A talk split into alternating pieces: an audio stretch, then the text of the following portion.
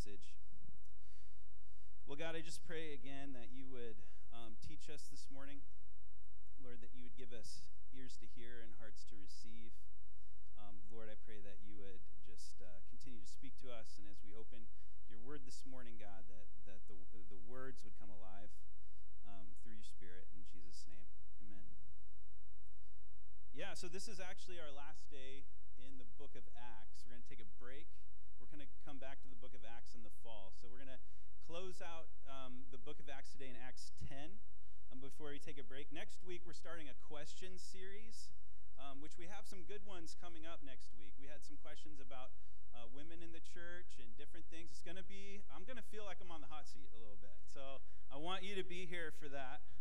Um, I think it'll be really good. And it's really like a, you guys ask some very honest questions, and I think that's awesome. So I'm excited to get started with that next week, and we'll do that for three weeks. Um, but today we're going to land on Acts 10, and we're going to look at a story about God tearing down walls. We're going to see how, how God tore down walls. It's this important moment for the church because God broke down a wall that had been there for a long, long time. So, what do you know about walls? Well, you know that walls separate us, right? Walls create separation. So, um, the neighbors are thankful that we have walls this morning, right? Because they can choose if they want to participate, they can come in. If they don't want to participate, they don't have to. So, uh, walls create separation. And sometimes separation is important. Uh, when I worked for Rebound, we had a summer camp called Ray of Hope, which I'm sure some of you have heard of and it's a, it's a day camp that serves about 100 kids, and it's designed for uh, kids that need behavioral help. And so it's a high emphasis on safety, and each year we hosted that camp at a different school in Whatcom County. And one year in the middle of camp, like two weeks in, I found out that a construction crew was moving into the site we were having camp so they could work on the school field. And um, so they were moving in heavy equipment, excavators, backhoes, and they were just yards away from where our kids were. And so, for a camp that emphasized safety, that was a no no.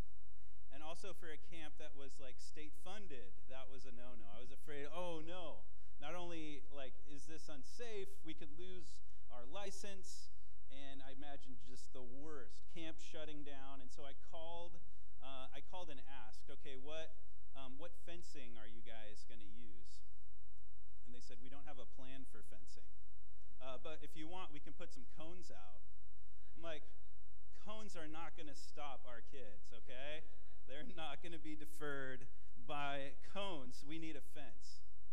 And surprisingly, it took like two conversations before they finally put a fence up and I could breathe and sleep at night. Um, but but yeah, like sometimes we need that fencing, we need that wall and when God was establishing his people in the Old Testament, he put up some serious fencing called the Old Covenant. See, God's desire for his people is that they would be different than the nations around them. And so, in order for them to be different, God put up fencing. God put up his law, his fencing around his people, and he told them, Don't be like the nations around you, the nations like uh, the Canaanite nations that worshiped Baal and Molech. Molech was a god that, that people would actually take their kids and sacrifice their kids to. He said, Don't be like those nations. I want you to be different. And so God's heart for his people under that old covenant would that, would that they would be his people and he would be their God and that he would, he would set the fences, the, the rules um, for what they could do. And the point was because they lived differently, they would, they would shine a light to the surrounding nations that were around them. And this distinction is, is all throughout the book of Deuteronomy, um, where God gives the law. This is what it says in Deuteronomy 6:13. It says, "It is the Lord your God you shall fear. Him you shall serve, and by his name you shall swear. You shall not go after other gods, the gods of the peoples who are around you.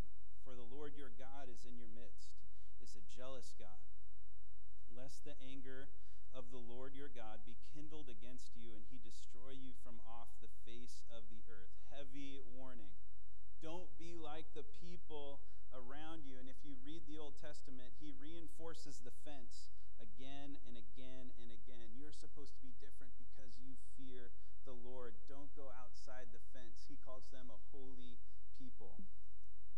And one of the ways that God did this, for example, is He told them not to intermarry with uh, other people around them. And it had nothing to do with ethnicity.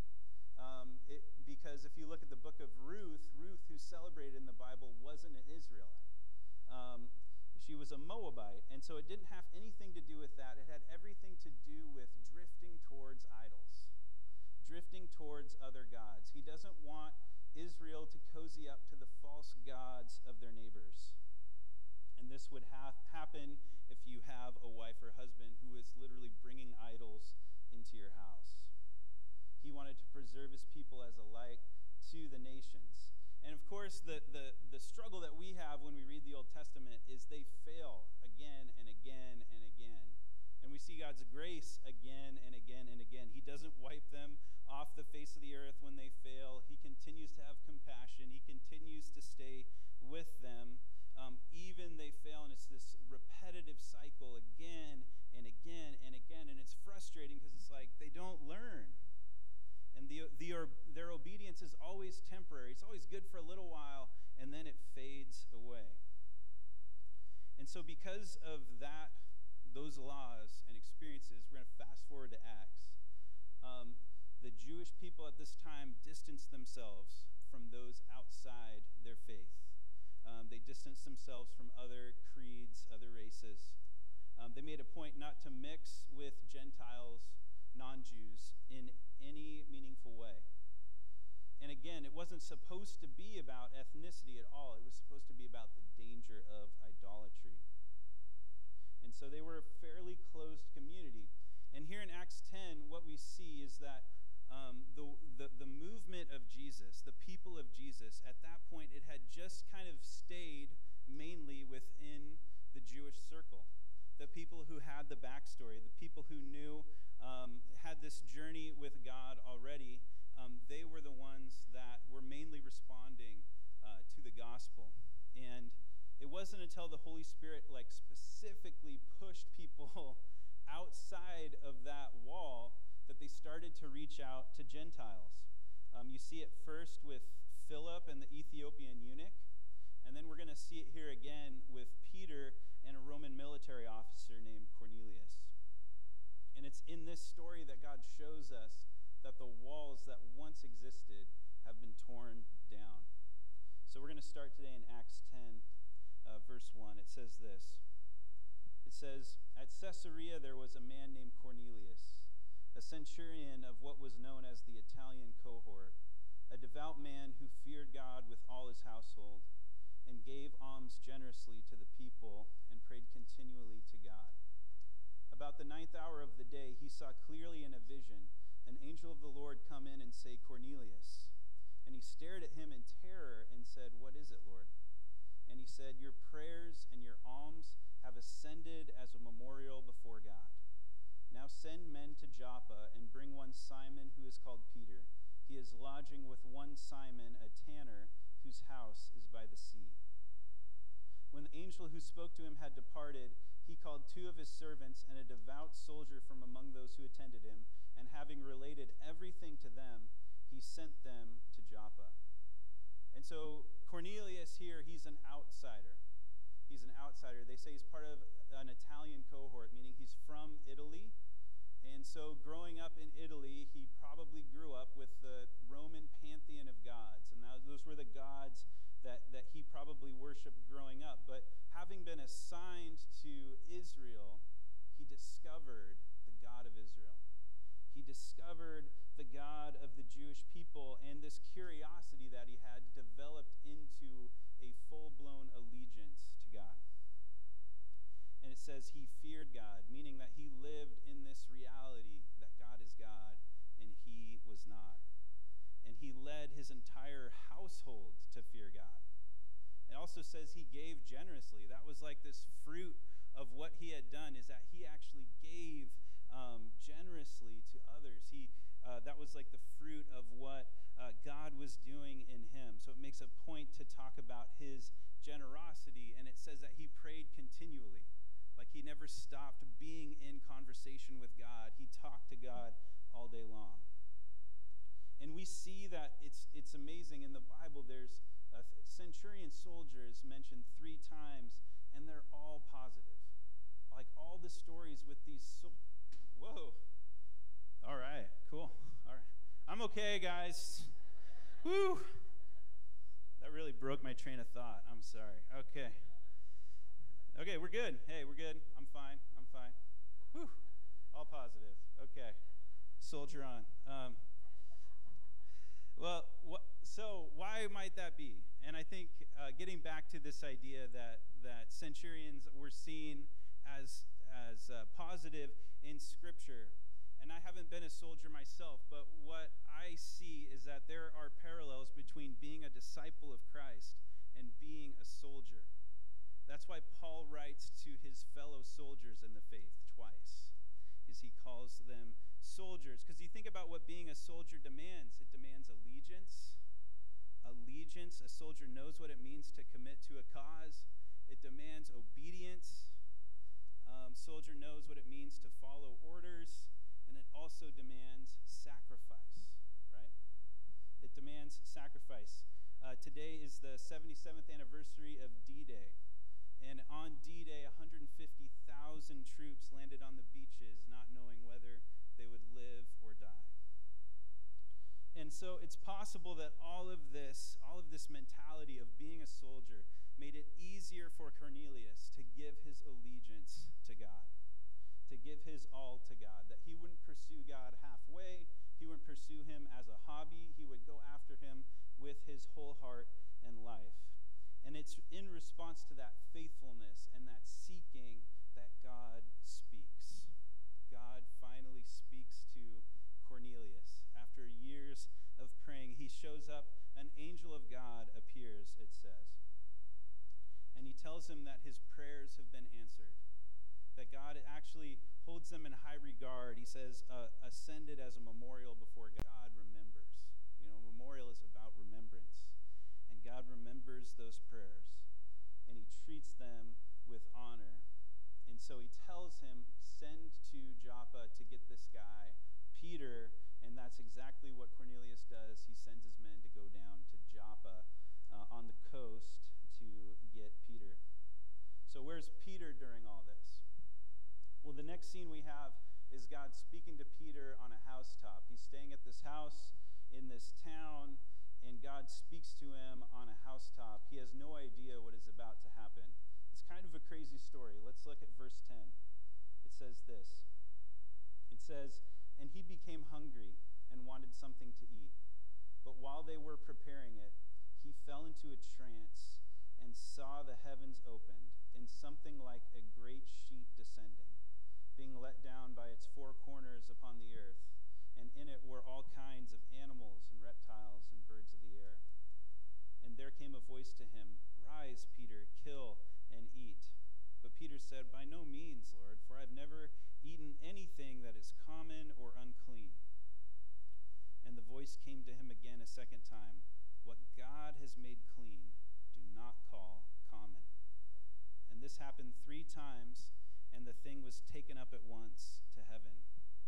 Now, while Peter was inwardly perplexed as to what the vision that he had seen might mean, behold, the men who were sent by Cornelius, having made inquiry for Simon's house, stood at the gate and called out to ask whether Simon, who is called Peter, was lodging there. So, this is a crazy story. So, Peter really goes on a trip, like a literal trip. It doesn't say drugs are involved, okay? This is like a Holy Spirit trip. Like this word trance, it, it's literally the Greek word ekstasis, which translates ecstasy. Okay, so he, he it's a trip. And, and the Holy Spirit gives him this vision where he shows him all these animals, right? All these animals that he couldn't eat as a boy growing up. He was told not to eat these animals. Don't do it. Uh, and and uh, and God says, "Rise, kill, and eat." Peter's like, No, he's been trained. He knows. I'm not going there. Even when God says it, it's so ingrained in him. Even when God says it, he can't switch. He refuses. It would be a challenge to his Jewish identity to eat that food. And God says again, What God has made clean, do not call common. Obviously, there's been a wall that was there that is no longer there. And so after that vision ends, Peter is right back in his, or he's back in his right mind, you know, and at the at the foot of the house at the stairs, there's two guys waiting for him to take him to Cornelius. And it says that Peter's basically at a loss. He's like, "What is going on? I don't understand what's going on here." And so he goes confused. But I ever wonder like some things sometimes things seem too good to be true, right? Like when God puts something good in our lives, something positive, sometimes they, it feels too good to be true. Um, I don't want to get, you know, too gushy, but I felt that way when we got called to Blaine. I was like, Blaine is a great town. This feels too good to be true to be able to pastor a church in Blaine, a quiet little seaside town. I was like, God, are you sure you don't want me in like downtown Seattle? Are you sure you don't want me somewhere like really tough? You know, it's like, and again, God said no. Like, I want you here in Blaine. And look, I'm even giving you a Starbucks so that you'll stay here in Blaine. and so, but we've seen that, like, as we, you know, we've taken a step, and then we've seen other people move to Blaine and come to Blaine. Like, God is, God's at work. And He's adding piece by piece. And so I wonder if Peter thought, God, what are you doing? Like, is this for real? Is this is this big change that you've done? Is that for real? And you see, what we see in Scripture is that God reveals His truth a piece at a time. You know, He doesn't, it's 16,000, 16,000, 1,600 years of writing in between the, the, the Old Testament, Genesis, and Revelation. That's 1,600 years where the Bible was written. And, and like God revealed His truth in this bit by bit fashion. And so here, God shows Peter something has changed. Something's changed and he was talking about the food restrictions of the old covenant. The, he's telling him to go non-kosher. You know, so for the bacon lovers here, this is your favorite passage in Scripture. He tells him to go non-kosher, um, and but the point is not just the food, right? The point is who's waiting for him at the bottom of the stairs. Something changed, and it's all because of Jesus It's all because of Jesus. Jesus broke something. And if you want a long form explanation of what Jesus broke, you can read the book of Romans and read it slow because it is thick. But there are two sections of the book of Romans that give us a clear picture of what Jesus did. And I just want to read. First is in Romans 8, and it says this It says, There's therefore now no condemnation for those who are in Christ Jesus. For the law of the Spirit of life has set you free in Christ Jesus from the law of sin and death. For God has done what the law, weakened by the flesh, could not do. By sending his own Son in the likeness of sinful flesh, and for sin, he condemned sin in the flesh, in order that the righteous requirement of the law might be fulfilled in us, who walk not according to the flesh, but according to Spirit. We had no power to stay within the fence the, the old law could not keep us in the fence. We actually needed someone to save us from that. And that person is God the Son, Jesus. Is he says the old covenant was weak. It couldn't conform us to God's image. It could just tell us what we could do and what we couldn't do. It wasn't able to save anyone because no one was able to keep the law. We actually needed Jesus and we need the Holy Spirit in order to live out what God wants us to live. And so Jesus set us free. He set us free from our failures of continuing to go outside the fence. And this is so thick in the New Testament. Hebrews 8 calls the Old Covenant obsolete. It's like a fax machine, you know? It's like we don't use those today. We don't need to, right? It, it was helpful at one point, you know, 1990, it's not very helpful anymore, uh, unless it's in a museum somewhere and you, you like old technology, right? And that doesn't dismiss the Old Testament. But what Scripture teaches is that now the law is written on our hearts. Now we're actually able to accomplish what God wants us to accomplish and live the life that God wants us to live. And He gave us, Jesus, this model of how we're supposed to live. And we have a new covenant in Jesus. If we believe in him, we're set free from the old law of sin and death, and we're able to live now in the Spirit, which is freedom. And so, what does this mean for Cornelius, an outsider?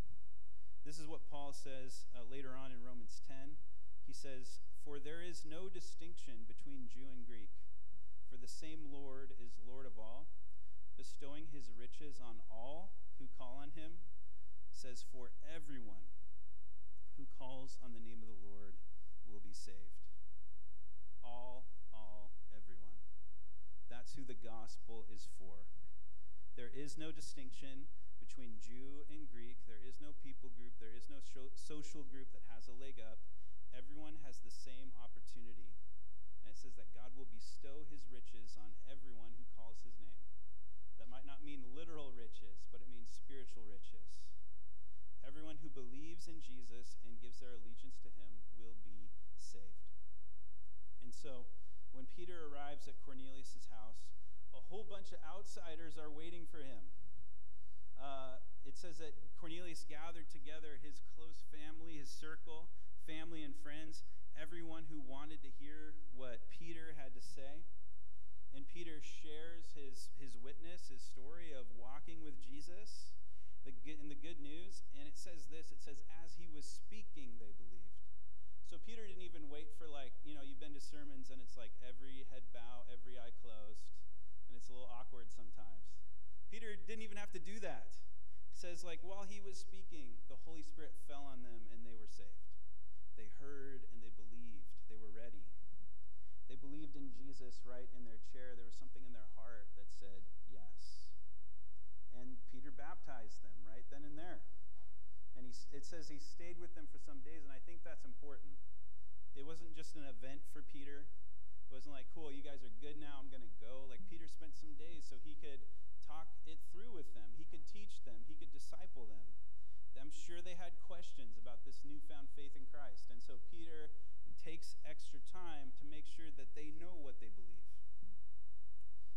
And but this is the key verse I want to focus on. This is Acts 10, 34 through 35. This is where Peter realizes what his trip had all been about. He he he, he figures it out, and it says this. It says, So Peter opened his mouth and said, Truly I understand that God shows no partiality. But in every nation, anyone who fears him and does what is right is acceptable to him. And the four words that I want you to hear is that God shows no partiality. This is God's word. God shows no partiality. And I think it's also telling that he says, he talks about people in every nation. He doesn't talk about every nation, right? He says anyone in any nation can come to for us today we need to understand that god looks at people not nations all right? God cares more about how you are loving your neighborhood and the people around you than whether or not we live in a christian nation or not right? God cares way more about people and it's about you you fearing the lord and you doing the right thing.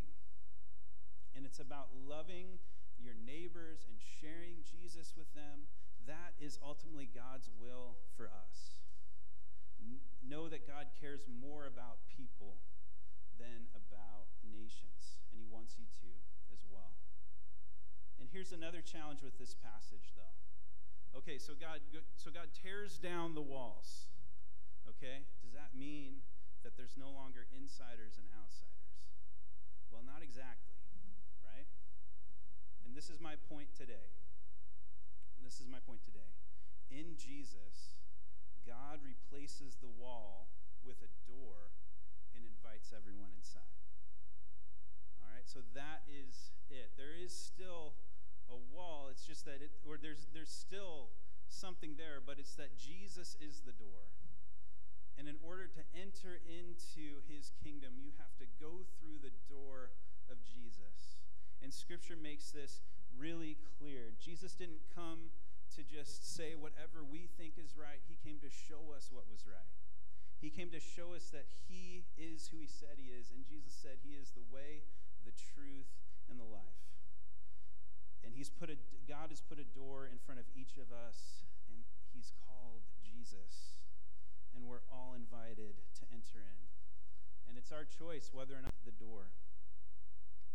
But the good news is that everyone, anywhere, anytime, is invited.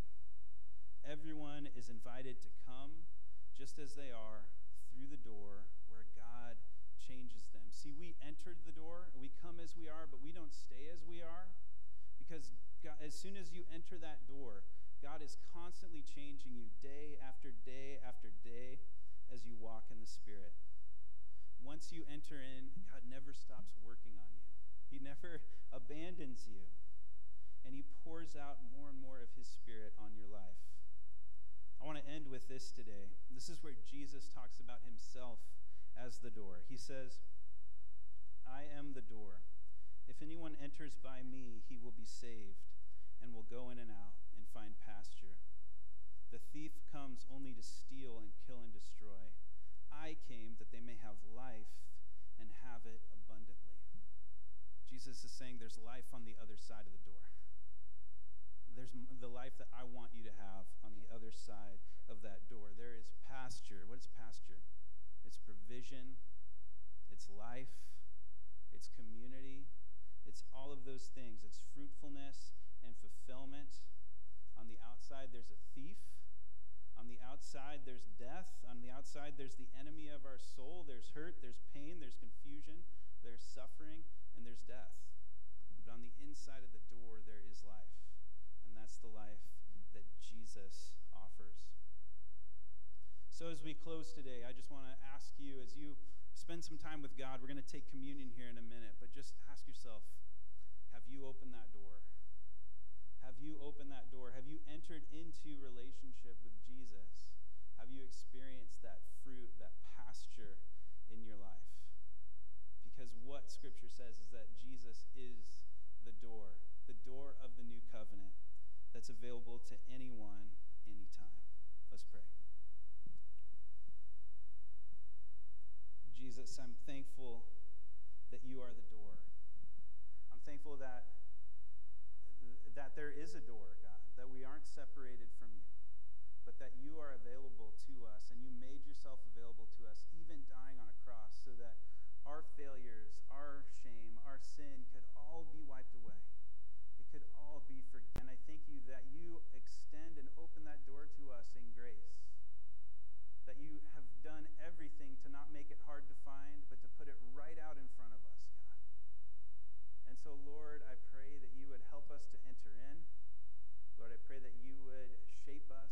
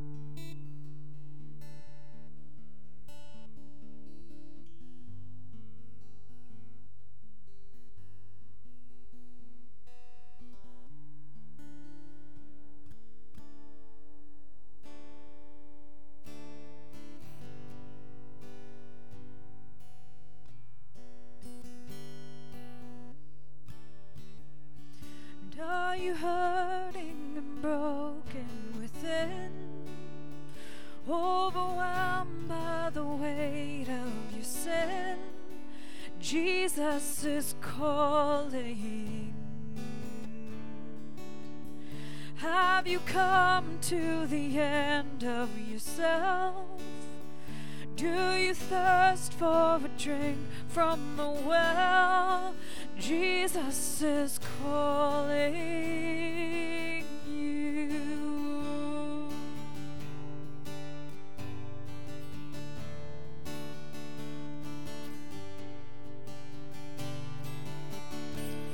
Don't come to the altar. The Father's arms are open wide. Forgiveness was bought with the precious blood of Jesus Christ.